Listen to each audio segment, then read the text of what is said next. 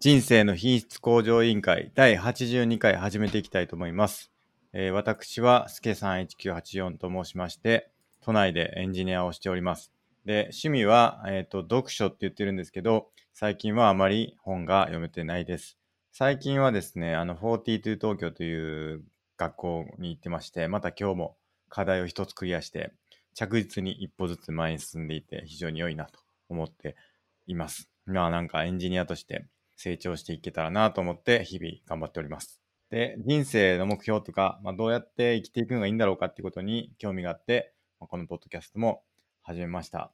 で、えっ、と一バイ、バイブルはですね、一日外出力班長というえー漫画がバイブルとなってますので、どうぞよろしくお願いします。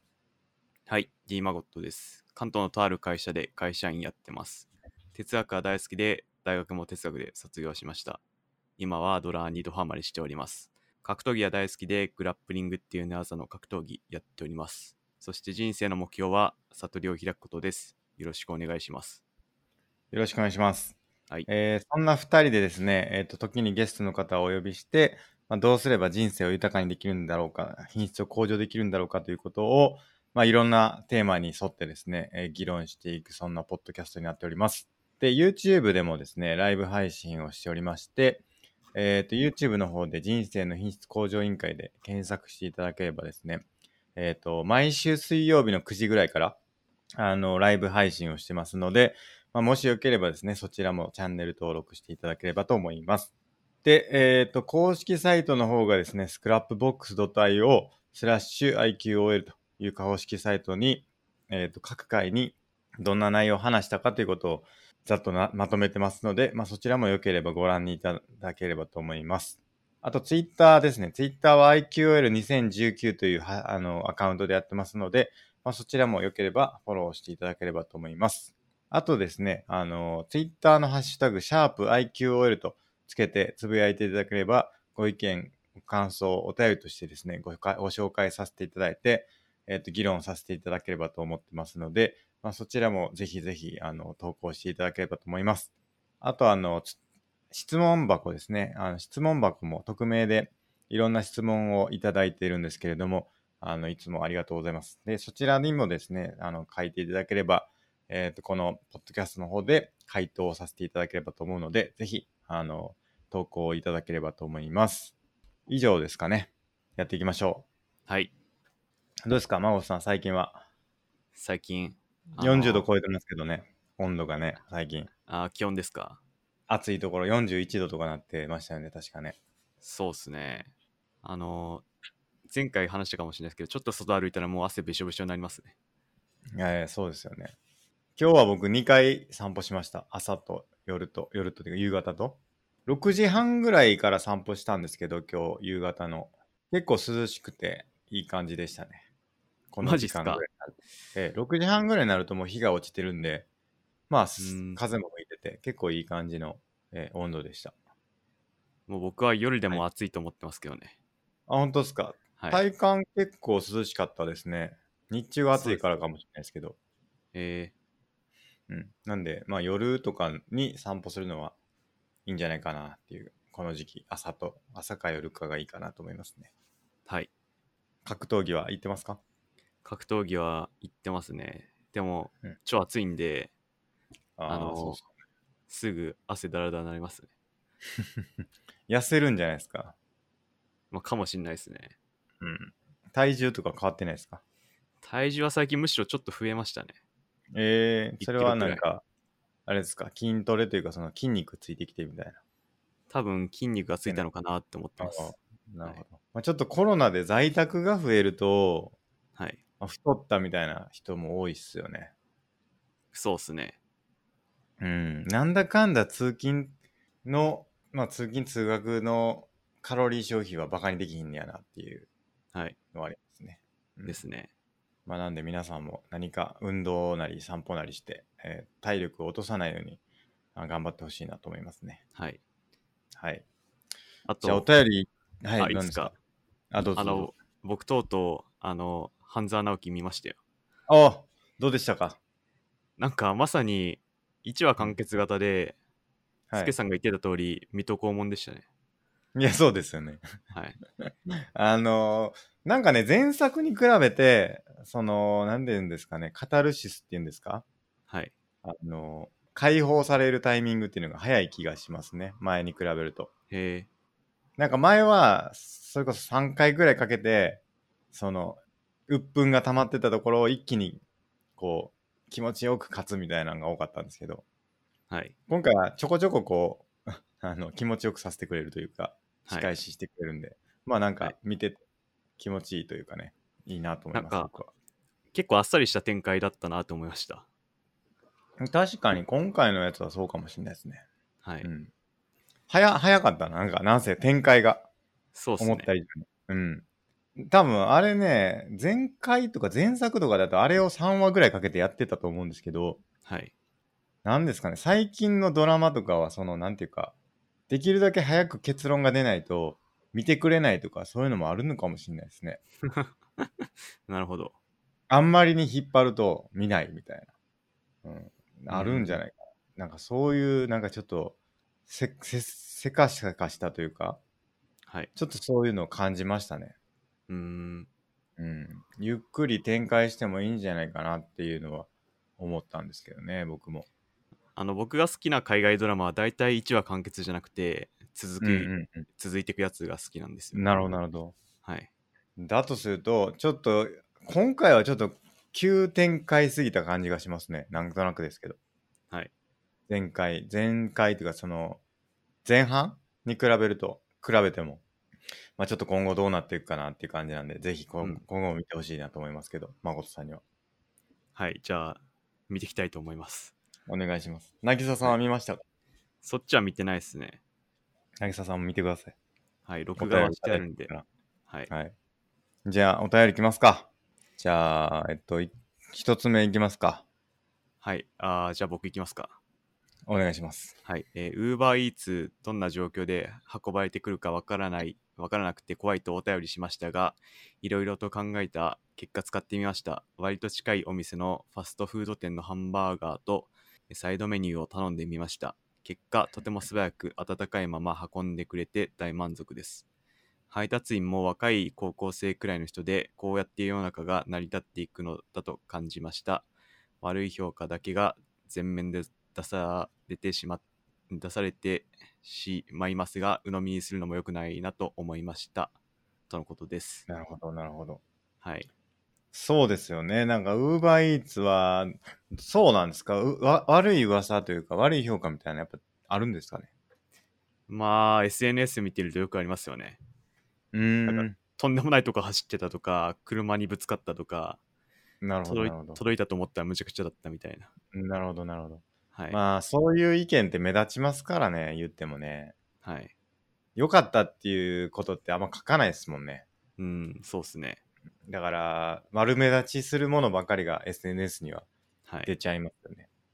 そうっすね。なんかそれで見ましたけど、僕なんか最近、ツイッターで、はい。スーパーの、あのー掲示板みたいなのあるじゃないですか。お便りコーナーみたいなやつ。はい。ご意見箱みたいなやつ。はい。あれに、その、お叱りとお褒めっていうのにはい。分けて貼り出したら、はい。お叱りが減ったっていう のが、なんかツイートで流れてて。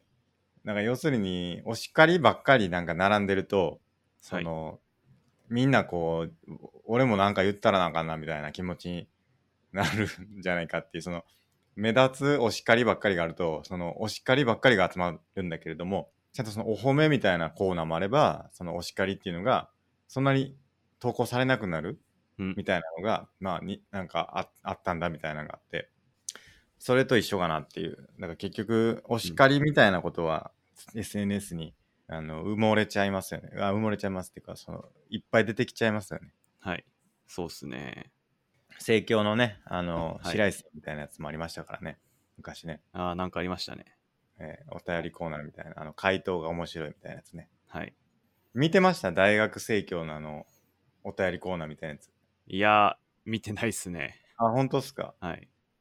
僕結構好きで見てたんですけどね、なんか面白い、覚えてないけど、なんかいろいろ質問があって、それに丁寧にあの、店員さんが答えてて、面白いな、っていつも思って見てましたけどね。これ僕の勝手なイメージなんですけど、スケさんが出身した大学ってだいぶクレイジーな人が多いイメージ で、クレイジーなことやる人多いから、クレイジーな意見書く人も多いんじゃないかなって思ってるんですけど、あークレイジーな意見ばっかりじゃなかったですよ。まともなのもありました。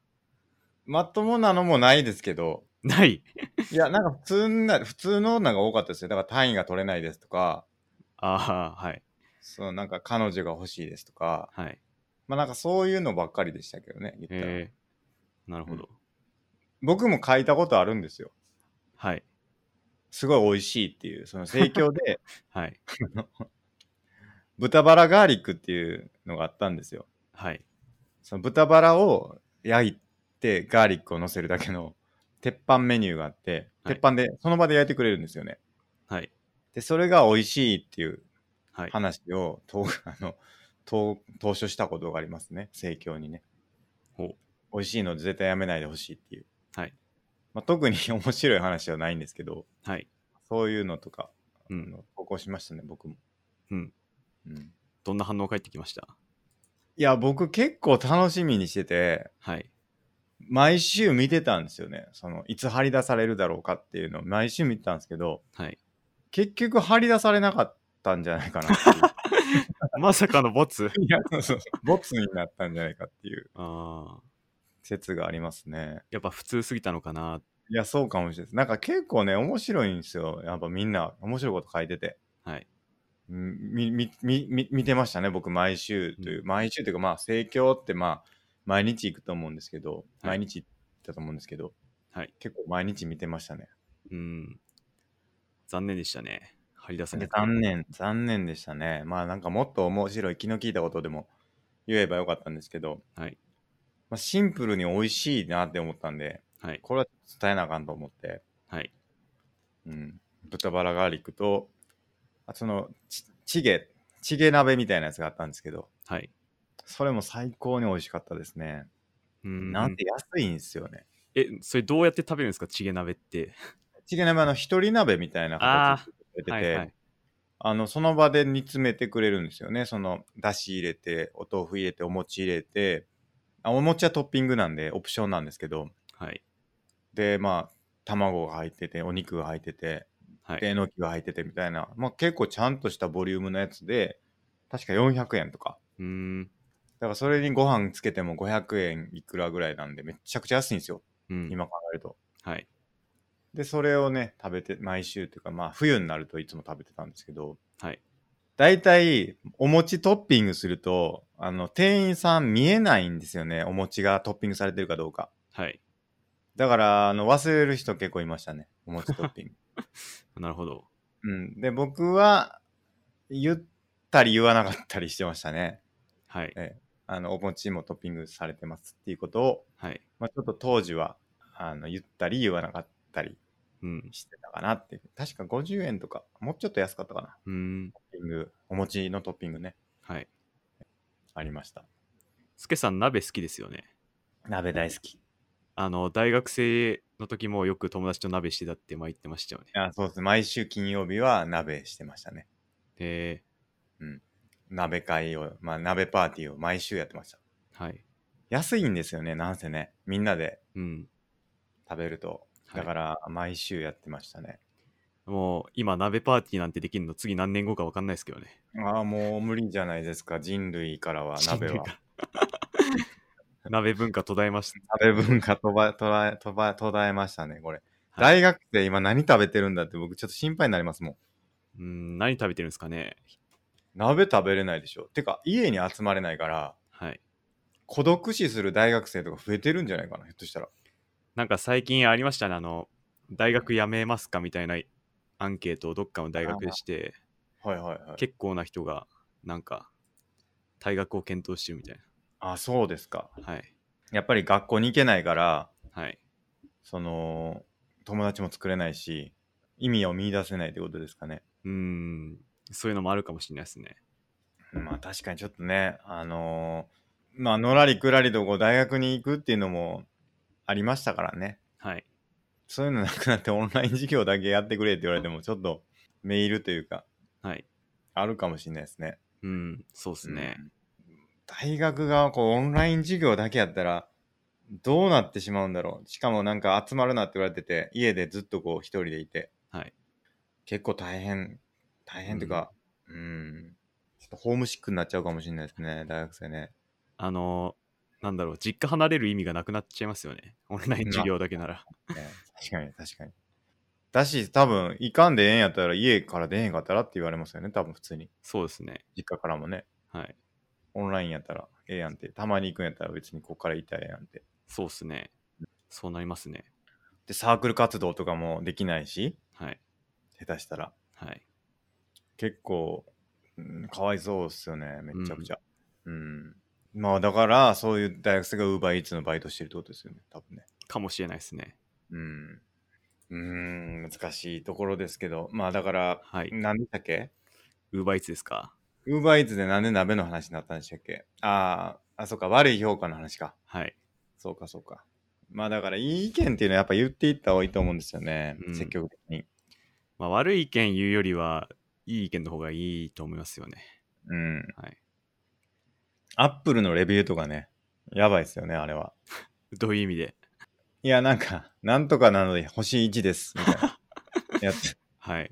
ありますね。もう、あそこマジで、カオスというか、すごいことになってますからね、はいアッ。プルのレビュー上は。はい。ちょっとなんか、褒めたこと書くと、桜ちゃうかって言われるし、はい。もうなんか、何やってもダメみたいな。うん。で、僕の友人がそのゲームとかを作ってて、あの、iPhone とかのはい。ゲーム作ってて、インディーのゲーム作ってるんですけど、はい。アップルのレビューでちゃんとこう真摯にあの対応してたらしいんですよね。レビューにコメントつけれるんで、はいなんかこう批判的なレビューとかもコメントつけてたんらしいんですよね。はい。そしたらその批判的なものほど上の方に出てきちゃうらしく て、なんかちゃんとした対応をしたら、した、すればするほど、なんかこう、そういう意見ばっかりが目につくようになっちゃうっていう、うん。なんかその辺もなんかいけてないな、みたいなこと言ってましたね。うん。だから、難しいですよね。だから、なんていうか、こういや、これだが良くないみたいなこと言って、それに対してこう、ちゃんと真摯に回答するうん。と、そのなんとかだがいけないみたいな、なんかもう乱暴な意見がばっかりがこう上の方に上がってきちゃうみたいなんで、はい。なんか、微妙やなって思いますよね。うん。なんかよくあるのが、レビューで低スペックな端末でやって、プレイできなかったので、星1ですみたいな。はいはいはい。ありますね。もう、それは知りませんって感じですけど。サそういうポのート端末じゃないやつとかね。はい。ありますよ、やね。ばいですよね。うん。期待を込めて星4ですみたいなやつ ね。いやどういうことなのみたいな。期待を込めて星4、すごい大満足ですみたいな。今後の期待も込めて星4ですとか言って、5つけてくれよみたいな。 マジで。そうっすね。すげえ満足したんちゃうんみたいな。ありやありますね、よく。ありますね。はい。まあ、レビューはできるだけね、あの、僕らのポッドキャストもね、あの、レビューつけてます。つけてもらえると嬉しいですけどね。はい。うんぜひあのいい、いいコメントつけてもらえると嬉しいなと思いますね。星5でお願いしますということで。星5でね、お願いしたいですね。はい。まあ、ウーバーイーツめっちゃ使ってますからね、僕ほんまに。えー、串カツ田中ですか。串カツ田中もやってますし、なんか、うん。はいめっちゃいいっすよ。さ、あの、お刺身とかもいいし、はいお。すすめです。確かに、そうやってね、いろんな人がそうやって回っていくんで、うん。ぜひ今後も使っていただければと思います。はい。はい。じゃあ、ありがとうございます。ありがとうございます。じゃあ次のお便りいきますね。じゃあお願いします。じゃあちょっとこれ、共有というか、画面に移して。質問箱にいただいたやつですね。はい。ちょっと長いですけど、ちょっと読んでいきたいと思います。えーこんにちは、えー毎週お二人のやりとりがピリッと真髄をついた言葉だったり、また笑いがあったりで楽しみに聞いていますと。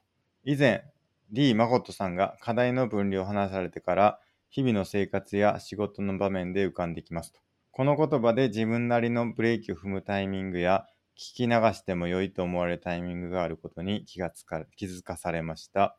そして課題の分類を正しく理解していないと逃げとして使ったり突き放しと理解されたり結果人との距離ができてしまいかねないとも思いました。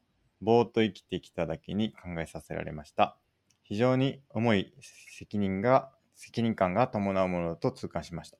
話は変わりますが、昨夜のさき渚さんご覧になりましたかあれは明らかに課題の分離されてないメイが渚さんへの介入でしたよね。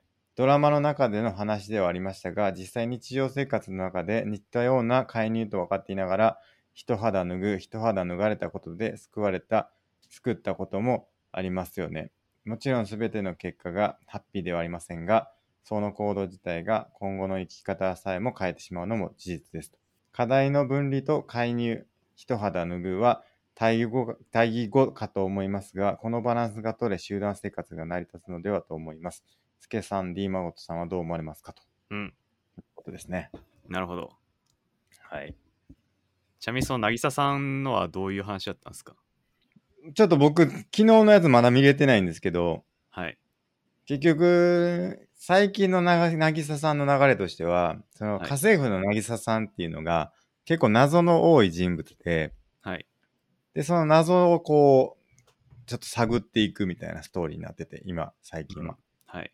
で、その渚さんはその謎の部分で、ちょっとしたトラウマみたいなものがあったりするんじゃないかっていうのが、うん。前回までのストーリーで、で、そこに対して、こう、おそらく昨日の展開では、そこのトラウマから脱しさせようというか、その、まあちょっと深く入り込みすぎたみたいなことが、まあ昨日のストーリーではあったんじゃないかっていうのが、うん。この内容っぽいですね。だから要は結局、本人がそのトラウマみたいなものから、ちゃんと、あの、脱していかないといけない。その、いけないと思うんですけど、そこに他人がこう、土足でこう、振り込んでいくみたいなはこい。とが、まあ起きてしまってるんじゃないかっていうのが、このうん。話の流れかなと思いますね。うーん。なるほど。まあ、で、それが結局、多分ストーリー展開としては、それにこう、それがきっかけで、まあ、ちょっとその時は、あの、ギスギスするかもしれないけど、結果的にはあの、あそこでこう、そうやって踏み込んでもらったから、よかったですみたいな話になる展開ってよくあると思うんですけど、うん。まあ、そういう、なんだろう、一見介入に見えるんだけど、はい。で、しかも課題の分離できてなくて、介入してきて土足で踏み込んでいってるんだけど、はい。まあ、それがきっかけとなって、その人の課題を解決に至ることもできたっていうようなことが、まうあ、人生においてはあるんじゃないかっていううん。ことだと思いますね。うん。なるほど。だから、それをどこまでやるんだろうかっていうのが、割と、その一切やらなかったら、その人は本当にもう自分、自力で全部解決しないといけないから、うん。うん、難しいんじゃないかとかっていう話かなって思いました。うん。なるほど。うん。まずあの今スケさんがポロッと言った、他人の課題に土足を土足で踏み込むっつうのがよく岸見さんの本でうん出てきてるんですけど、はい。まあ、それは何だろう介入とか一肌脱ぐとはまたちょっと違うかなと思っててはいはい。まず課題の分離ってそもそも何かっていうとはい。あのその結果を誰が引き受けるかっていうとこなんですよね。うんうんうん。例えばあの子供が勉強しなくて親が怒って勉強しなさいって言うけどその勉強しなかったことに対して誰が結果引き受けるかっていうと結局はその子供本人だからあの親はそこであの子供にああしようこうしようとしていわゆる土足で踏み込むようなことをしてはならないっていう話なんですよね。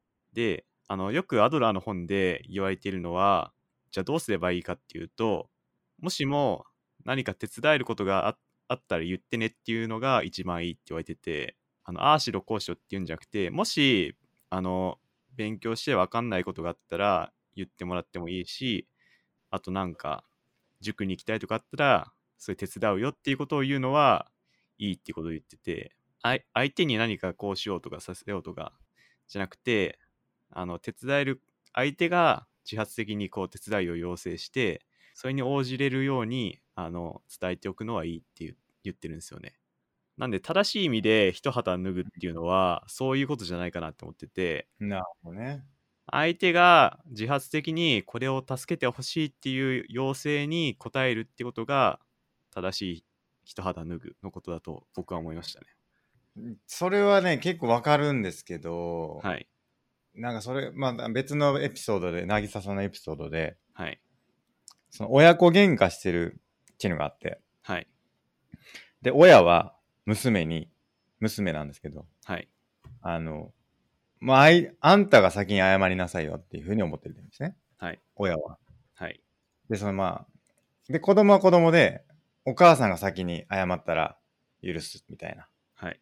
そのお互い相手が謝ってくれたら許すみたいなスタンスになってる時に、そのもうなんかその二人の間の課題は、もう自力でというかその二人の間では解決できないようになってて、で、その二人は別に誰にもこう助けを求めたりもしないってなった時に、いや、その二人がでも関係を良くしたいとは多分心のどこそこかではあるとは思うんですけど、それがあった時に、じゃあ関係良くしたい。で、何か手伝えることがあるんやったら言ってねって言ったところで、いや、その二人自体は、いや、相手が謝ってくれたら自分は歩み寄るよってお互いが思ってたらすると、結局そういうふうに声がけられたとしても、あの、なんだろう、助けを求めようとはしないんじゃないかなって思ってて。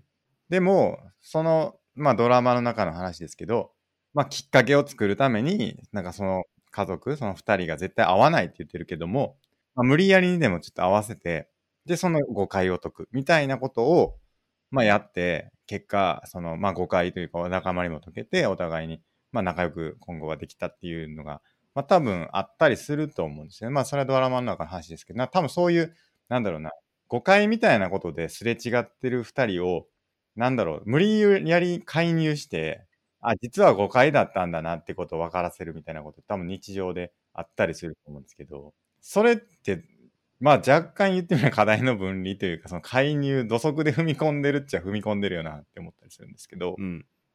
それはどうですかそれについては。まあ、その無理やり合わせたの過程がどうかによりますけど、うん。多分無理やりっていうよりは、うん、ある程度本人の会いたいっていう意思がありきだったんじゃないかなと思ってて、まあまあまあまあ。あの、無理やりもう、拉致して、 車に押し込ん で、合わせたわけではないと思うんで、はいはい。まあある程度本人の意思を、ある意味これも勇気づけたと思うんですけど、うん、あの、今後どうしていくかっていうことに対しての勇気づけができたんじゃないかっていうの考え方もできるかなって思いますね。なるほど。なんか、いや、なんかそれどこまであるんかなって思ってて、結局その、 サプライズで、あの、フラッシュモブみたいな感じで、気づいたら隣にいたみたいなことも、まあ、騙し討ちみたいなこともできるっちゃできるじゃないですか。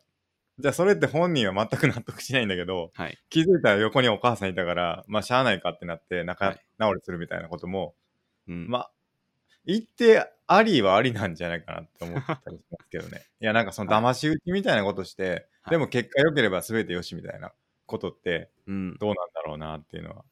なるほど。うん。じゃあどこまで許されんねやろみたいな。はい。うん。 まあ、基本的に良くないなとは思いますよね。 なるほど。はい。あんまり良くない。騙し討ちは良くないと。騙し討ちは良くないと思結う。果良かったとしても、騙し討ちは良くないと。はい。なんか、うん。やっぱ、それこそ本人の意思を無視してると思うんで、うん。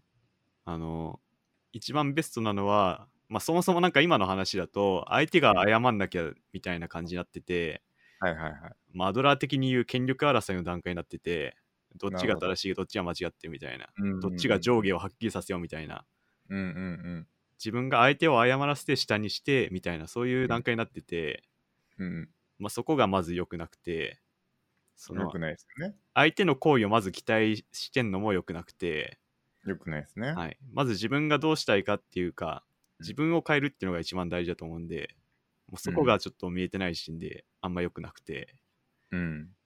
まあ、それであの他人が土足で踏み込むのも良くなくて、 うん。はい、なんでもしあのもっと2人の関係を良くしたいと思えれば思えば、うんいい方法はいろいろあると思いますけどね、なるほど。はい、そういう、無理やりこう、騙し討ちみたいなことしなくてもってことですかそうですね、うん。はい、まあでもなんか早い、難しいですけどね、結局。はい、その二人がアドラーレベルが低いっていうことは、まああるじゃないですか、言ってみれば。はい、アトラレベル二人のじゃあアドラーレベルの高い人が、じゃあアドラーレベル低い人同士を、はいなんかこう、手伝うみたいなうん。まあ、その手伝うみたいなのもちょっとなんかおこがましい感じしますけど、はい。分かってねえな、こいつらみたいなことがあるわけですね。多分アドラーのレベル高い人は。はい。アドラーレベル低い人同士で、なんかこう言い争いとか、はい。そういうことをやってたとしたら、どうしていくべきなんですかね。そこでも、うんひょっとしたらこれは考え方が本当にアドラーレベルが低いだけであって、そこを理解すればできるようになっていくものかもしれないんですけど、うん今の時点ではできないはい。人たちをどう理解してもらうかって結構難しい。うん。無理やりにでも介入してはい分。からせるみたいなことをやっていいんだろうかっていう。うん。結果感謝するんですよ、その二人は。はい。あ、よ、やってよかったっていう。で、やっぱこういうことってやっぱ自分からやらなあかんねやなっていうことに気づいて、アドラーレベルが上がるみたいなことが、うんひょっとしてあるかもしれないじゃないですか。はい。うん。そういうことに対してやっていいんだろうかっていうのはちょっと気になりますけどね。うん。まあ多分そのためのアドラーカウンセラーじゃないですかね。ああ。なんか、なるほ野田さんの本とかよく読んでると、ど、よく夫婦の問題をカウンセリングするうん、うんうんしに来ますとか、子供の問題でよく話聞きますとか書いてあるんで、多な分るほどそういう時のために、あの、アドラーカウンセラーがいるんじゃないかなって思いました。なるほどね。あ、じゃあ、よかったのは、その二人をアドラーカウンセラーに連れていくのが正解だったってことですか、もうベストはそうでしょうね。 なるほど。はい。そういうことか。はい。い課題、でもそれって土足で介入してませんかねや、でもそれは、助けを求めることだと思うんですよね。そのカウンセラーのとこに、あの、向かった時点で、勝い手にアドラーカウンセラーが横から顔出して言ってるわけじゃないんで、やでそもう横から顔出されたかのように、はい。フラッシュモブみたいにはい。連れて行ってたらどうですかそのフラッシュモブはダメですね。 はい。気づいたらアドラーカウンセラーが周りにいたみたいな。そそうですね。え勝手にな口出しちゃダメですね。ですよね。だからいや、その人たち、その二人が、果たしてアドラーカウンセラーに行こうってなるのかっていうことですよね。うん。まあ、そもそも、そのフラッシュモブの結果、ハッピーエンドだとは限らないと思うんですよね。まあその確かにそうですね。わ結か論んないですよね。ハッピーエンドの結論ありきでちょっとなんか話考えちゃうと、そうなっちゃうかもしれないですけど、もうさら確に仲悪くなるかもしれないし、こじれてね。もうそこで殴り合いを始めるかもしれない し、そそうですよねれは未来はどうなるかわかんないと思うんですよね。いや、そうなんですよね。いや、僕もね、それは見てて思ったんですよ。渚さん、は見い。てて。はい。その二人は本当に仲違いしてて、はでい。、結婚式来なかったんですよ、お母さん、それで。はい。娘のはい。喧嘩しすぎて。はい。ってぐらいまでこじれてるのに、はい。ほんまかっていうなったんですよね、 僕に。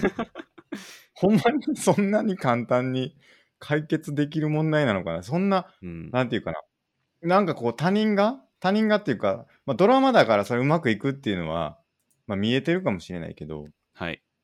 いや、なんかそんな簡単な話ちゃうでみたいなことになったらどうするんやろうなっていうのは、うん確かに思ったんですよね。まあ確かにドラマだからこそうまくいうん。ったっていうのもあるんじゃないかなって思いましたね。いや、そうですね。よりこじれたりとか、はい。しかもそれは、あれなんですよ。お父さんの還暦祝いの食事会でそれを持ってきたんですよね。その、まあ、娘も入れてみんなで祝いたいっていう、なぎす、あの、メイが思って。はいで、。その妹もみんな連れて、みんなでやろうってなったんですけど、はい。すちょっとそれが、んね、大荒れになる可能性もあったわけですよね。はい。出したらね。だからそれは結構、だからアドラーカウンセラーに行きましょうが、あの時は正解だったんじゃないかっていうことですよね。現実的にはそうなりますね。うん。でもアドラーカウンセラーで行ってくれるかな行かない気するんですよね。まあ最最悪いかなかったらもうそれまでですね。うーん。あのアドラーでのも有名な、アドラーじゃないか、でもわかんないですけど、有名な言葉で、馬を水辺に連れて行くことはできるけど、馬にうん水を飲ませることはできないっていう、まあね。誰でしたっけ、それ。まあ野田さんの本か、岸見さんの本かな、どっちかによく出てきてますね。誰の言葉かわかんないですけど、ソクラテスじゃなかったでしたっけ違うか。そうでしたっけあ、出てきた。イギリスのことだったまあそうっすよね。いやー、だから難しい問題ですよね。うんはいだから、うん。一肌脱ぐっていうのは、結局だから、まあうまくいったケースは、そうやってこう、良かったなってなって、はい。いいんだけど、その一肌脱いだ結果、うまくいかなかったことっていうのも世の中にはあって、はい。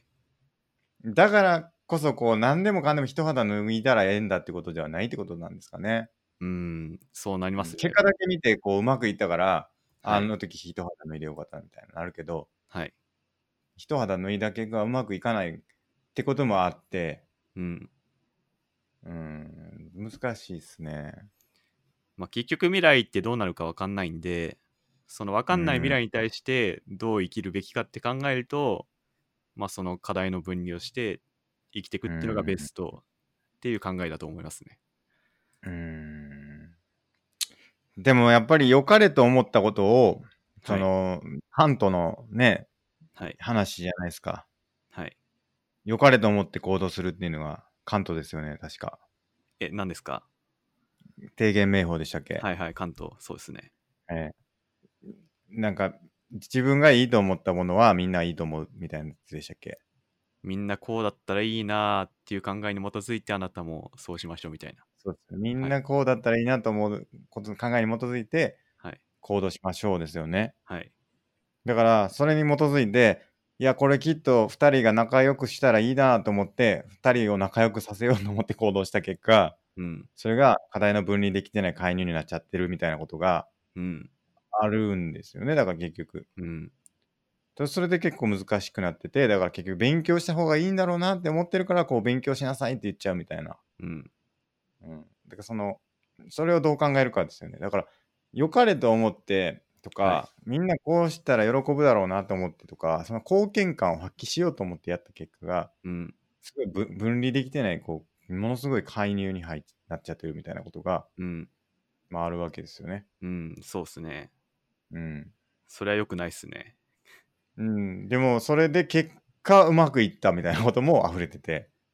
そうですね。うまくいっうん。うん。まあ、それ結果論ですよね、でも。 だから、難しいんですけど、はい。いや、例えばじゃあそれが95%うまくいくんだったら、はい。やった方がいいんだろうかっていう。はい。でも、そのうまくいくってなんだっていう話ですよね。ほう。なそるのほど。当人が求めてるものじゃないかもしれないじゃないですか。え、でも当人がめちゃくちゃ喜んでたらういいんじゃないですか結果ですか。結果に対して。あー。なんかそれ、ありがとうみたいな。あの時ほんまにやってくれへんかったら、一生こうやったわみたいなことってあるじゃないですか。うん。いやお前に言われてやったからほんまよかった、ありがとうみたいなことってはい。ありますよね、やっぱり。うんうん僕も生きてきて何回かありますけど。なんかそれ、岸見さんの本で書いてたな。うんうんなんかそういう感謝はダメだみたいなこと書いてましたね。え、ダメなんですかはい。えー、自分の意思と反することをはい。強く勧められて、はい。やって、はい。あ、それよかった、やってよかったみたいなことはダメなんですか確かそれダメって書いてた気がしますね。えー、マジっすか。幸せになる勇気だっけな。いい気するけどななんか辛いことを、まあ、ちょっと話が違うかもしれないですけど、ちょっとそういう辛いことを通じて自分が成長してありがとうって感謝されるのは、それはダメみたいなことを書いてうーましたね。ん、なるほど。いや、いい気するけどな まあ、あのやっぱ原点に立ち返ると、あの、うん勇気づけなんですよね、結局アドラーって。はい。その本人がやりたいことをやるっていうか、うん。そこである意味土足で踏み込むって、そのやりたいことをねじ曲げるっていうか、うん他人の。うん。なんかそういうのが良くないことだと思うんですよね。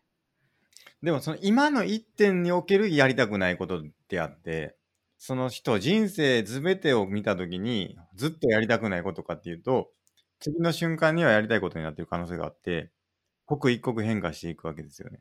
で、そのやりたくないタイミングでやれって言われてやった結果、はい最終的にやりたいことになって、今はそれにやれててすげえ嬉しいってことがうん。あり得るから、うん。その今の一点だけでやりたくないことだけをずっとやらないでい続けることは、うん。本当にいいんだろうかって思いますけどね。うん。まあその土足の踏み込み具合かなと思いま思いました ね。これやれ、これやれ、これやれって言うとダメかもしれないですけど、うんこういうのがあるからやってみたらいいかもよくらいなら、提案くらいならいいかもしれないですし、いっぺん騙されたと思ってやってみてみたいな。はい。あるじゃない。まあ、しゃあないか、やるか、みたいなやったら OK ってことですか。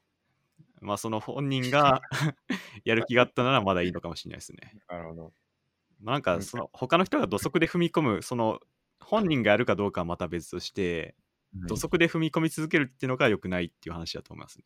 その土足の踏み込み方講座みたいなのってどんな感じなんです かね多分踏み込み方っていくつかあると思いますけど、はい。引っ叩いて連れていくみたいなのは絶対ダメだって。そうですね。うん。ちょ、ほんまごめん。一回ほんま騙されたと思ってみたいな。 うん。うん OK なんですかまあそれまだいいかもしれないですね。 これちょっといろんなパターンちょっとはい網羅したいですね、レベルに合わせてはい。一番ベストな踏み込み方っていうのうをんマスターしたいですね多分相手をコントロールしようとするのが一番根本的にダメだと思ってて、うん、まあ、多分怒りとか、まあ、ある意味悲しみとか相手をコントロールするような感情を持って自分の好きなようにすするみたいなうんう自ん分が思うように相手をコントロールしようってするのがダメで、うんまあお願いこの前の話に通じますけどお願い形式ならまだいい気がしますね、なるほどこなれしでてくれもますそれも結果的にはいツールとしてそのお願いを使ってて奥底にはひょっとしたらコントロールしようと思ってるっていうのがあるかもしれないですねだからすごい営業マンってなんかうまいことこう取り入って取り入ってって言い方あれですけど物を売ってくるみたいなあるじゃないですかそれもなんかツールとしていろんな方法を使ってでも結果的に相手をコントロールできてるうんでも相手はすごく気持ちよく自分から自発的に行動できたみたいなはい気持ちになってるみたいな はいそういうこともあるじゃないですかなんか難しいというかなんか表面だけ見てると、いなんかこの人はすごくあのうまくアドラー的なアプローチをしてるんだけど、はい奥の奥底では相手をあの怒りとかそういう目に見えた相手をコントロールする術は使ってないんだけど、うん結果的に相手をコントロールできてるみたいなこともあって、はいそれは OK ですかねうーんそうっすね相手の意思を尊重してならまだいいかなって思いましたいやだから人心掌握術だと思うんですよ結局はい相手が自発的になんかすごく OK って言ったように見せてんだけど、はい 実はそれはなんかこう洗脳っていうかコントロールされててみたいなことって ああありーまはすいよね。なんか、めちゃくちゃ気持ちよく布団買ってたんだけど、集団催眠にかたかたかかってただけだったみたいな、詐欺みたいな話もあって、うん、そういうのは、なんかすげえ楽しそうに言ってんだけど、いや、それ絶対騙されてますよみたいな。うん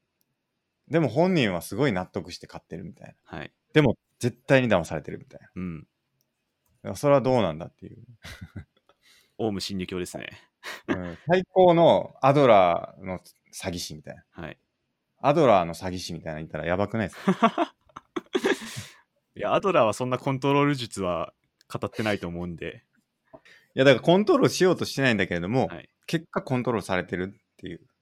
うん。まあでも、そんなコントロール術は書いてないですよ、アドラーは。 まあ、そりゃそうですよね。アドラーの詐欺師っていう本書いてくださいよ。なんすか、それ。なんかアドラーを使って、はい。そのアドラーの考え方をすごく巧妙に使って、はい。詐欺をするあ人あ、が主できる人の公か。な。まあ基本的にアドラーはその人の意思を尊重しましょうなんで、そうでそすのようまく催眠っていうか、そういうのに導くってことはできないと思うんですけど、 だから一見矛盾するんですよ。だからアドラーの考え方と詐欺っていうのは結構矛盾するんだけど、はい。そこをうまく取り入れた詐欺師っていううん物語なんですよね。なるほど。うん。ちょっとど結構読んでみたいですけどね。どうやるかちょっと具体的な方法僕思いつかないですね。 いや、もしアドラーが詐欺師だったらっていう、なるほど。うん、ああ、はい。 ちょっとお願いします。アドラーのはい。焼き芋屋 と、焼き芋屋。アドラーの詐欺師とっていうのは、ちょっと2本立てで、うん。アドラーシリーズで。はい。なんかアドラーってカウンセリングをガチでやるときは早期回想っつって、なんか子供の頃の記憶を頼りにライフスタイルを探るらしいんですよね。うん。なんかその子供の頃の記憶をどう解釈するかはうん、多分そのカウンセラーの導きが若干可能かもしれなくてそうですよね。なんかそういうのは考えれるかなって一瞬思いました。いや、そうですね。だから、結局考え方次第というか、捉え方次第なわけじゃないですか、ライフスタイルの選択とかも。はい。まだかあでら、もそれをうまく使えば、なんかコントロールできちゃいますよね。でもなんか確かカウンセリングでは、あの、はい。患者がノーって言ったらもうそれ以上はひっくり返さないみたいなのがうんルールがあるらしくて、あの、ノーって言われたら終わりっすね。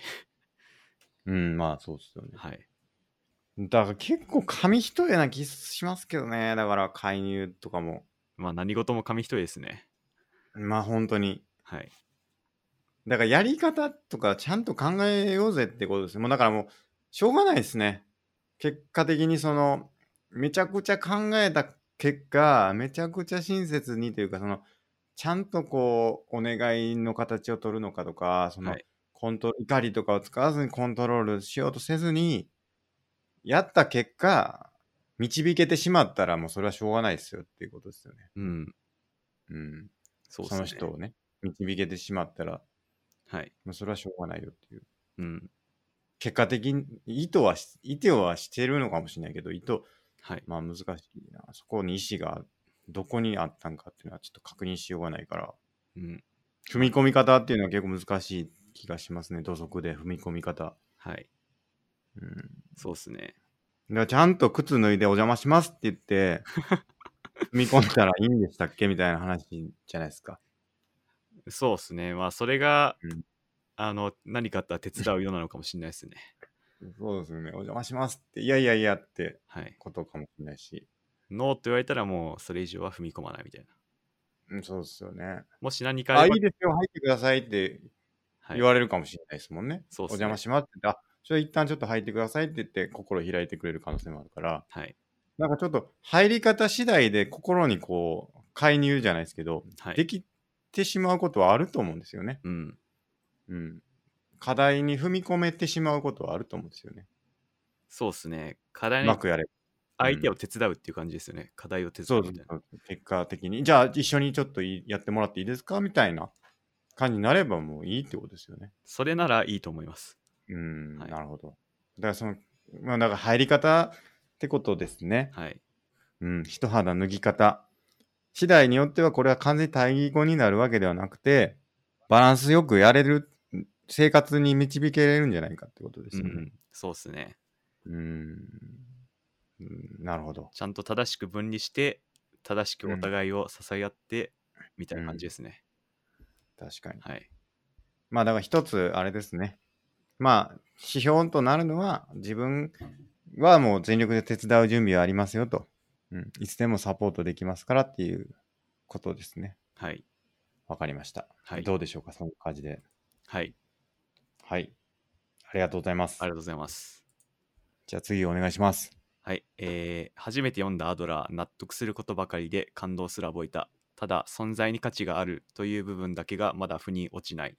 親や子供が存在するだけで価値があるのって他者ありきで、えー仮に家族も友達もいない人が植物人間になっても存在するだけで価値を見出せるのかなということです。はい。はい。どうなんでしょうか。うーん。まず、家族も友達もいない人って多分いないと思いますね。本当ですか誰かしら家族や友達や知人はいると思いますよ。うーん、本当かな。いや、いない人いると思いますけどね。いない人いる。なんか岸見さんの本で言われてたのは例えばはいスーパーで物を買ったら自分がいて相手がいて作った人がいて品物をそこでもうすでに共同体ができてるみたいなこと言ってて、うん。うん。何もつながりがない人って実はいないんじゃないかなと思っててあの、まあ、常に人間は誰かに支えられてるっていうか誰かとつながってるんじゃないかなって僕は思いますねなるほど。はいでもそれ、その、なんていうか、まあ、言ってみれば強いつながりではないわけですよね。うんだから結局、自分が納得できるかっていう話だと思うんですよ、これって。結局そうっすねはいうん。だから、スーパーで人とつながってて、その中でこう存在をこう確認して、はいまあまあ納得できるっていうか、その、まあ存在するだけで価値があるって自分で思えたら全然 OK なんだけど、いや、それではちょっと自分で、自分に価値があるとは思えないよって人がうんいるわけですよね。はいだから、はいいや、そういう人はどうしたらいいんですかっていうことじゃないですかうね。ん、多分それは何だろうアドラーが言ってんのは自分がうん貢献感持てた時にだけ、なんだっけなありのままに生きれるだっけな前向きに生きれるだっけなっていうことを言ってて、うん多分どんなたくさん友達がいる人でも自分が孤独だと思ったら孤独になっちゃうし、まあ、どんなそういう家族とか友達が希薄であっても関係がそれでも貢献感を持てればあの前向きに生きれるし結局はどう前向きに生きるためにどうすればいいかっていう話だと思うんですよね。でそこで岸見さんが言ってるのは存在してるだけであなたを貢献してるからそれでいいんだよっていうところだと思うんですよね。うん、はい、だから、存在してるだけで価値があるんだよっていうな、どこにっていうのに対してはい、答えを与えられればいいってことじゃないですかね。そうですね。うん。まあ特に、 何何々だからあなんだろう、存在してるから何々だから価値があるじゃなくてもう存在してるそれだけで価値があるっていうことだと思いますね。それの理由は何でですかなんでですかねうん。わかりません。その理由がわからないからじゃないですかね。うん。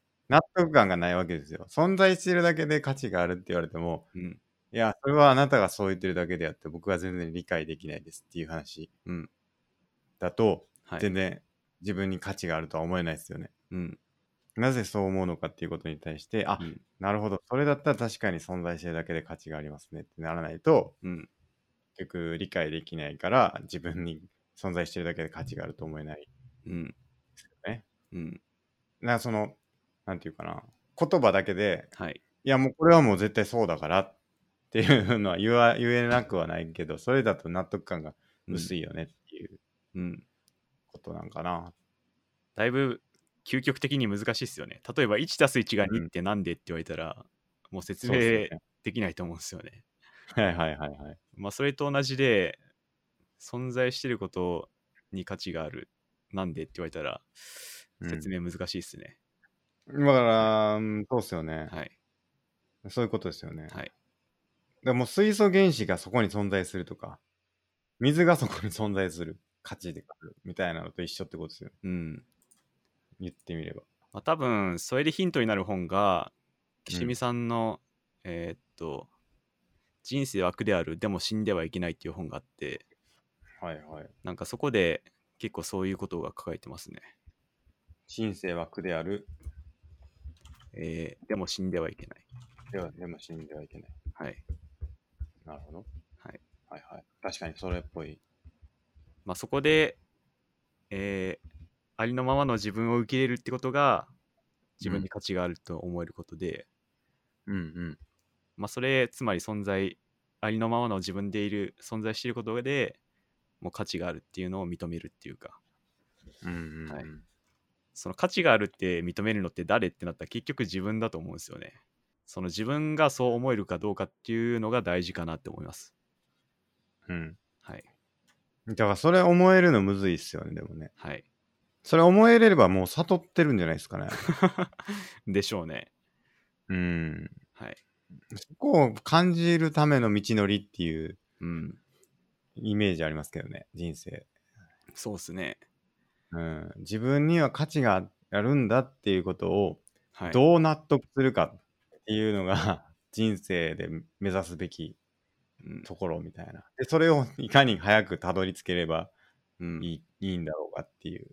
最後の最後になんかこう死ぬ瞬間にあ自分は価値があるんだって思えたとしてねなんかそれまではずっと自分なんかに価値ないんだって思ってたらなんかそれはそれでもったいない感じするし。うん。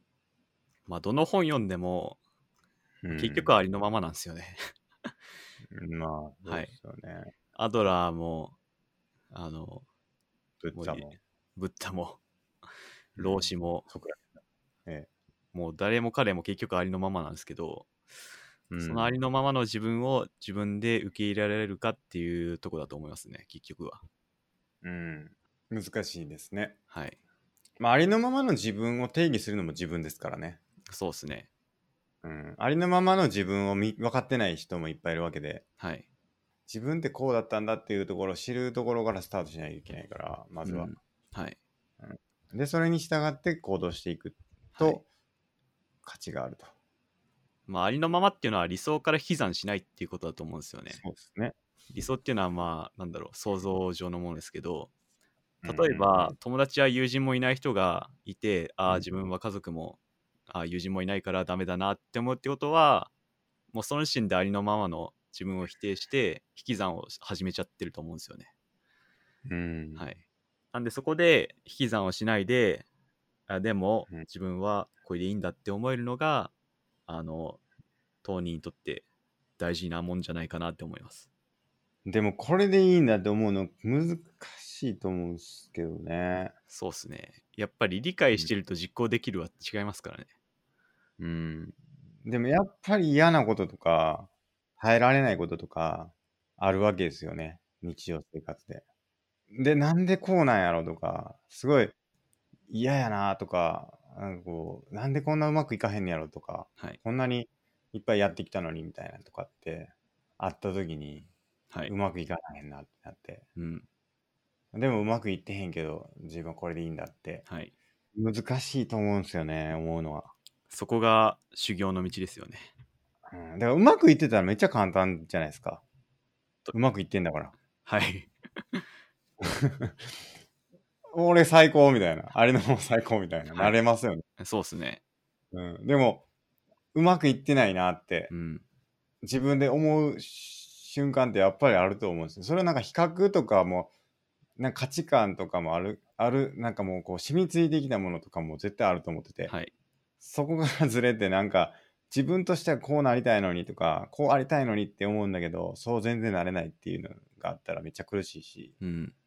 なかなか そのなんか今の自分で全然 OK みたいなんで難しいですよねまあそこが修行ですよね、本当そうなんですよそ修行になっちゃいますよねそこすべて含めて超越できるかっていう。いやめっちゃ難しいと思いますけど、はい。何かこう自分を認められるところを見つけたいっはい。ていう気持ちになるはずなんですけどうん。どうやってそれを探していったらいいんだろうっていううん。い何かしらこういいところっていうかねいいところってその他人との比較とかじゃなくて自分で自分を認められる部分みたいなのをはい。見つけられないと結構苦しいと思うんですよね、マジで。まあ、というより部分っていうか全てですよね多分、うんこれがでいやすうんこれができるから自分認められるじゃなくてうん、まあそれ全部ひっくるめて受け入れられるかっていうところだと思いますまあそうなんですけど、はいでもそのなんていうかうまくいってないなって思える思う人生って、はいあこれもダメやなこれもダメやなこれもできひんなあーあれもダメだあーってなってると思うんですよね。はいで、そうなった時に、どうやってこう光を見つけていくかってなったら、うんいや、でも自分はここはすごい好きだし、で、そこはすごく思い切りやれてるし、その時はなんかこう、うん無我夢中でやれてるなとか、うん例えば、はいそういうところをなんかこう見ていうくんところからスタートした方がいいと思うんですよ。なんか、はいやれてないなって思ってるところを目に向けても、目に向けてそこからこう、いや、でも大丈夫って、こう強く言う言っていくのはめっちゃむずいと思ってて、はい何か自分で認められる部分というか自分でこれでいいんだって思える部分を、うん別にそのなんか良くなくても悪くなくてもいいんだけどこれはすごい自分らしい部分だなって思える部分とかはいみたいなのにこう最初はフォーカスした方がいいんじゃないかうなってん思いますけどね。そのありのままをそうそう得得する第一歩みたいなそれありのままの部分でいいんだって思えるところをまず見つけないと、はい多分ネガティブに入ってる人というかそのネガティブな状態だとなんかこうありのままじゃなない部分ばっかり目にがついて多分そこってうん本来その人のありのままじゃない部分とずれてるから嫌だとかっていう気持ちもあったりとかあると思うんですよね。うんややりたいこととやれてないみたいなことでなんかちょっとギャップがあるとかはいもうなんかこうネガティブな原因になっててとかうんだからそういうとこじゃなくてありのままでいられる部分からまず目つ向けてそこをこううんだけを抱えるようにしていった方が、まずは修行の第一歩としてはいいんじゃないかなって気がしますけど、まあ修行の具体的方法の一歩としてはいいかもしれないですね最終的には全部認められた方がいいんでしょうけど、はいそれはめっちゃむずいと思うなって、なんか僕がこう、想像してみたんですけど、だから自分がこうなってたら嫌やなって思う状態を想像してみたんですけど、はいその状態からじゃあ自分がこうポジティブにというか、うんありの、その状態の自分を認めていけるだろうかって思った時に、うんいや結構難しいなって思ったんですよね。うんなるほど。うん。僕は今の状態すごく気に入ってますし、はい。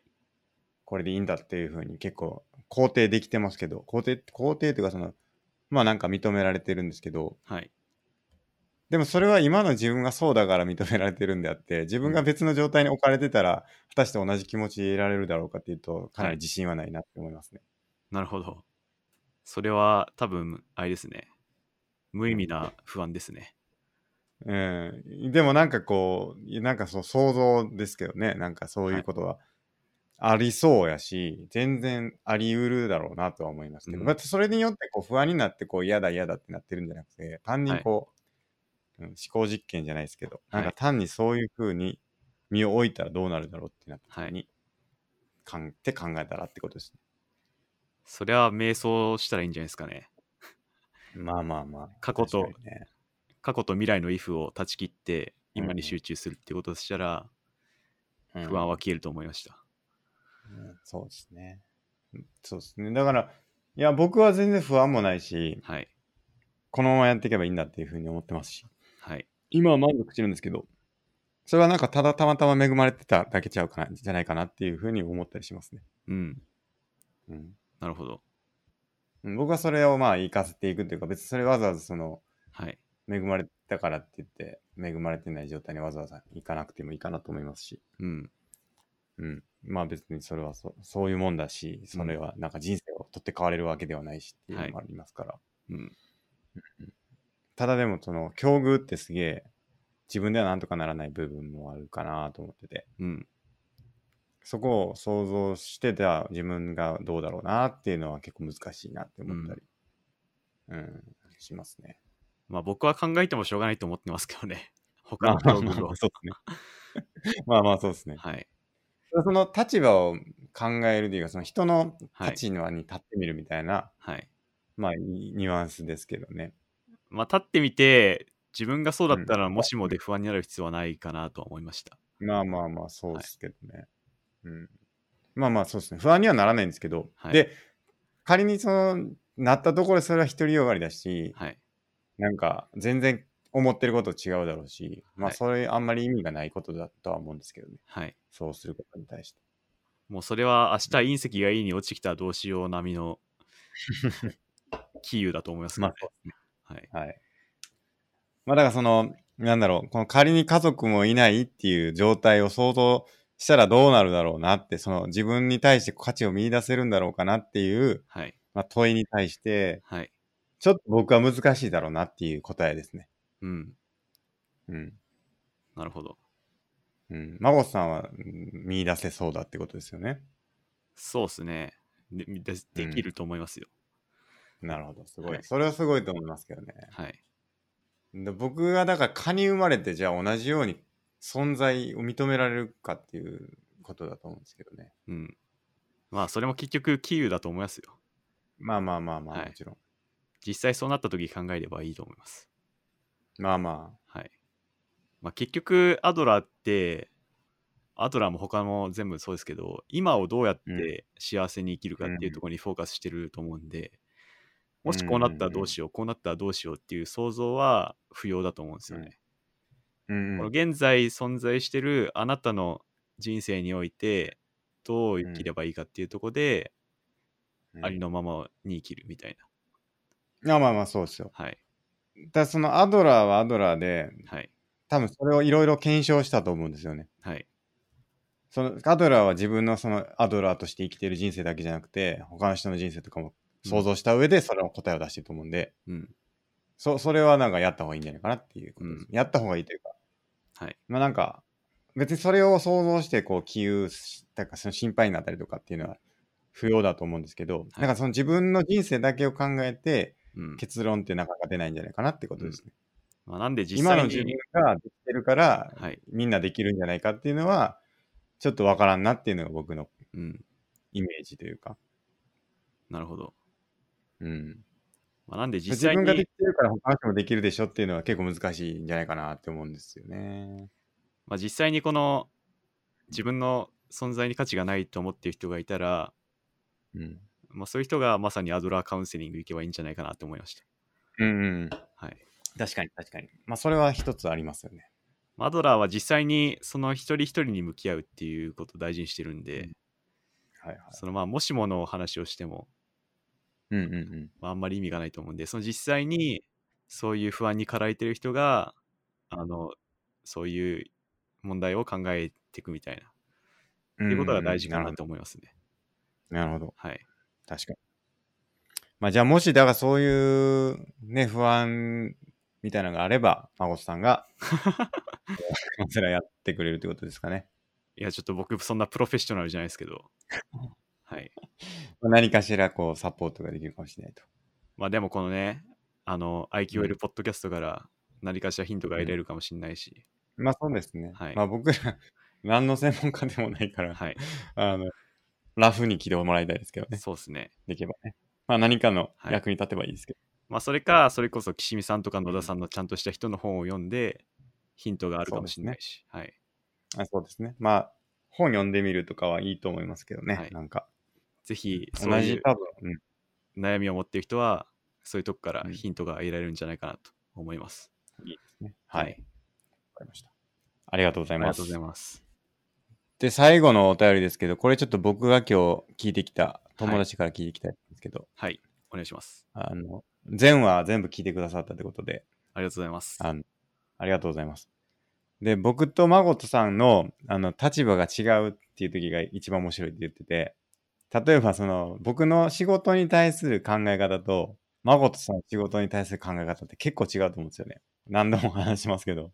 僕はその、なんていうか、仕事でもなんとか楽しみたいっていうスタンスで、孫さんはなんとかこう、仕事は仕事みたいな割り切りでこう捉えてると思うんですけど、割と言って。そういうのが結構違うから、そういうのはなんか議論聞いてるのは面白いっていうのと、うん。そういうのはもっとバチバチやっていったら面白いんじゃないかっていう、 はいあのコメントいただきました。はいうん。あの、まずちょっと言っておきたいのが、我々ちゃんとはい相手を思いやって共同体感覚あると思うん で、そんな相手を蹴落とそうとか論破しようとかそういう姿勢は一切ないんで、それはちょっと改めて言っておきたいです。いや、そうですね。僕も全くなくて、はい。あの、なんか答えを見つけたいんですよね。なんか、どっちかっていうと。なんか別に一個ではないと思うんですけど、なんかはいなんとかこう探求したいという気持ちがあるから、はい。その分かり合いたいなっていう気持ちがどっちかっていうとあるから、うん。なんかこう入って叩き潰して俺はい論破して買ったみたいな やりたいわけじゃないですよね。はい全く。そういうのをもし期待してるとしたらちょっと別の番組の方がいいかもしれない。そうですね。あと、大体その仕事のの姿勢とかは、うん。あの好みの問題になってきて、別にどっちあがそうですね。正しいとか、ええどっちが優れてるっていうわけじゃないことも多いと思うんですよね。ありますね。それはま間さ違いないにですねイチゴが好きかバナナが好きかレベルの話うんうんで、イチゴが正義なのかバナナが正義なのか話してもしょうがないなと 同じレベルだと思うんですよね。まあそうで大すね体そういうものが多いんじゃないかなとは思う思いますね。あー確かにはい。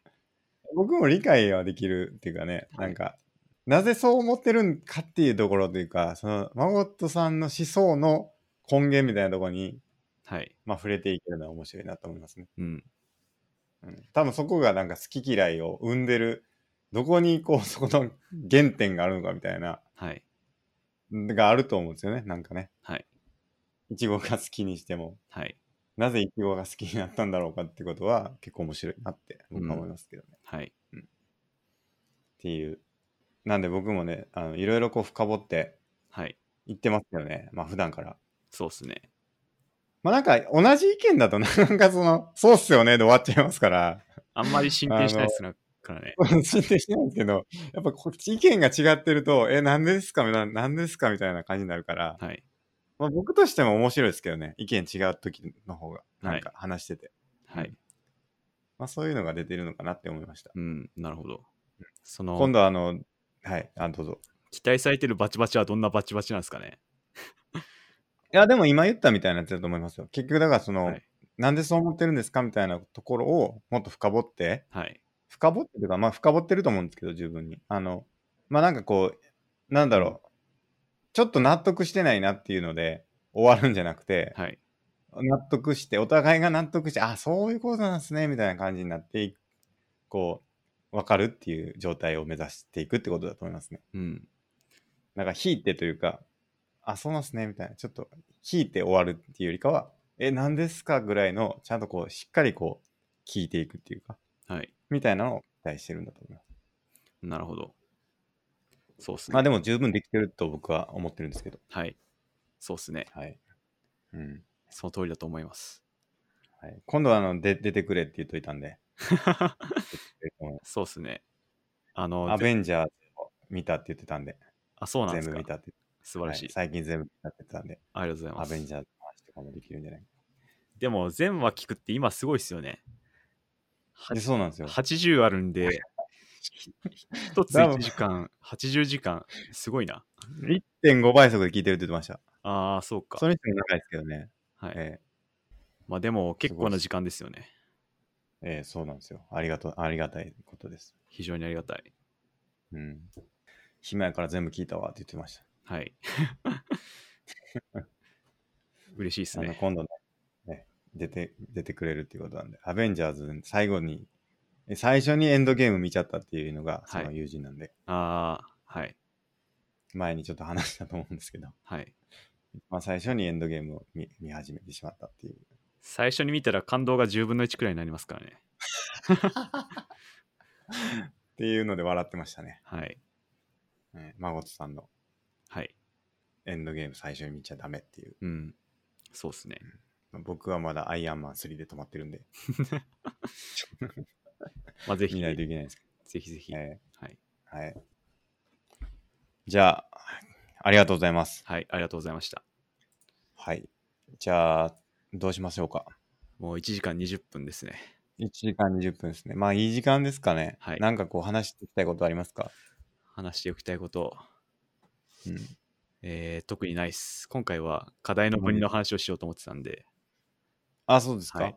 まあだいぶさっき課題の話したんで、話せましたかはい。OK です。うんと、どうですか。はい。なんかあったかな僕。あ、42ね。あの42課題クリアしたんで、はい。やりました。また1個進んでね。はい。あの、多分公式情報出てましたけど、なんかノートとね、はい。あの、コラボレーションするらしくて、うん。ノートってあるじゃないですか。はい。わかりますかノート。はい孫とさんも書いてると思いますけそうど。っすね。はい。で、ノートで、なんかこう、42の情報を発信していきますみたいな。うん。あの公式がやっていくっていうのと、あとなんか、在学生にこう、アカウント、プレミアムアカウントを付与してくれるらしくて、はい。なんかこう、いろいろやれるみたいなんで、僕もね、あの、書きたいなって思ってるんですけど、はい。ご紹介まず書いてくれっていうので、みんなにはいお。達しが来てましたけど、えはいー、いいじゃないですか。お達しが来てましたって言って言っていいのかわかんないですけど、はい。あの、まあ、自己紹介ね、みんな、生徒が結構書いていって、このどんなことやってるのかとか、どういうふうになりたいのかとか、そういうと。ことを、あの話してくれっていうのが来てたんで、僕も書きたいなと思ってるんで、うん。ちょっと近いうちにね、書こうと思いますけど、はい。まあ、非常に僕は満足してるんで、あの、42ね、はいあ。の、まあちょっとまた山門さんに出てもらって、あの、はい。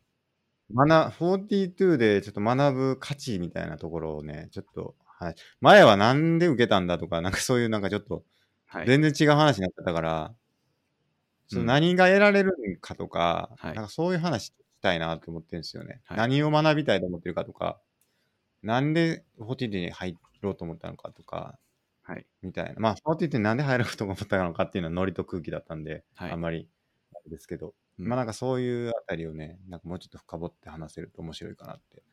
思ってたりしますねそうっ始まってから、うんまあまあ経ちましたもんね。そうですね、2ヶ月ぐらい経ってね、まあ脱落者もふ出てますし、結構ね、シビアですけど、まあやってって、まあよ、行ってよかったなっていうのが今のところの僕の感想ですけど、あの非常にいい感じでやれやれてるんで、その話もちょっとまたしたいのと、あとは何かななんかありますかねテーマね。えーそうっすね。テーマもね、なんかこれ話してくれみたいなのがあると、僕らも。まあお便りが大体そうなってるかなって気しますけどね。そうですね。今回の課題の分離もテーマになったと思うんで、はい。あと存在価値っていうのとね、はい。結構いいテーマやなと思って、面白い面白かったですけど。はい。まあ、この質問ボックス、質問箱はい。まあ、非常にいいですね。僕らもう嬉しいというか、そうっいすねただけると非常に。はい。おー、来たってなりますもんね。なりますね。えはえい。すごい嬉しい。ええまた今んとこちょっ真帆 NG なしで全部答えてますからね。さん全部言ってます ね。全部言ってまそんな、なんだろうね、やばい質問が来てないのもあると思うん ですけど、す。するんすかねやばい質問。もしかしたどらうしますやばい質問来たら。ちょっと競技の上静かにスルーしますか。 ああ、競技の上ね。はい。ものによっては。 OK です。はい。ものによってはね、はい。あの NG 出るんで、はい。下手したらね、孫と NG 出るかもしれないんですけど。まあでも基本的にそこ課題は、の分離で。あの、一般常識にかなっていれば全然ほぼ OK ですよね。そうですね。全部全部行くつもりではいます。はい。ちょっとだから、何かこうね、攻撃的になってしまうとか、はいまあなんか、うーん、そうですね。まあ、まあこれはちょっとっていう、まあ、まあ多分大体わかると思うんですけどね。はい。あの、うん、常識の範囲ではい。やっていきたいなと思いますね。はい。はい。まあでも、あ、そういえば僕の親が、はいあ全然関係ないですけど、あ、どう、なんですかああの、質問箱も全然ビビらずに、どんどん送っちゃっていただきたいですね、っていうことです。そうですね。全然言ってほしいですね。はい。はい。僕の親が紅はるか焼いたって言ってました。あ、そうなんですか。はい。焼いて食べたって言ってました。なんかね、ノートに書いたって言ってました。あの、えー紅はるか食べたんですよ。ええちょっとまた共有しますわ。はい。あの、はい感想を聞きたいですあね。美味しかったって。あの美味しかったって言ってました。えー、よかった。うん。売ってるんですね、紅はるかね。なんかたまーに売ってますね。たまーに。うん。僕はまだ未着手なんですけど、はいまあ一番美味しい時期に、シーズンになったら買おうかなと思ってます。そうですね。やっぱり一番それが一番美味しいと思います。いや、楽しみですね。はい。僕、今週末、キャンプにね、あの、行くんですけど、はい。楽しみです。じゃあ、その感想をぜひ来よ週。ね火起こし、ちょっとやってくるん でね、はい。楽しみです。なんか、はい。まあ、火打ち石、火打ち石が集めてなんとかとか言ってませんでしたっけああ、ありましたね、それ。あれは火どうだ打ったち石で、えーいや、やりたいと思ってますよ。火打ち石、あの、河原で取ってきて、はい。やりますか。火打ち石どこにあるんだみたいな話しましたね、そういえば 前。しましたよね。そうだそうだ。しましたね。火打ち石どこに落ちてるかみたいな話は前したんですよね、確か。はい。ちょっと探してやってきますわ。はい。うん、今回はね、ちょっと道具使うかもしれないですけど、はい。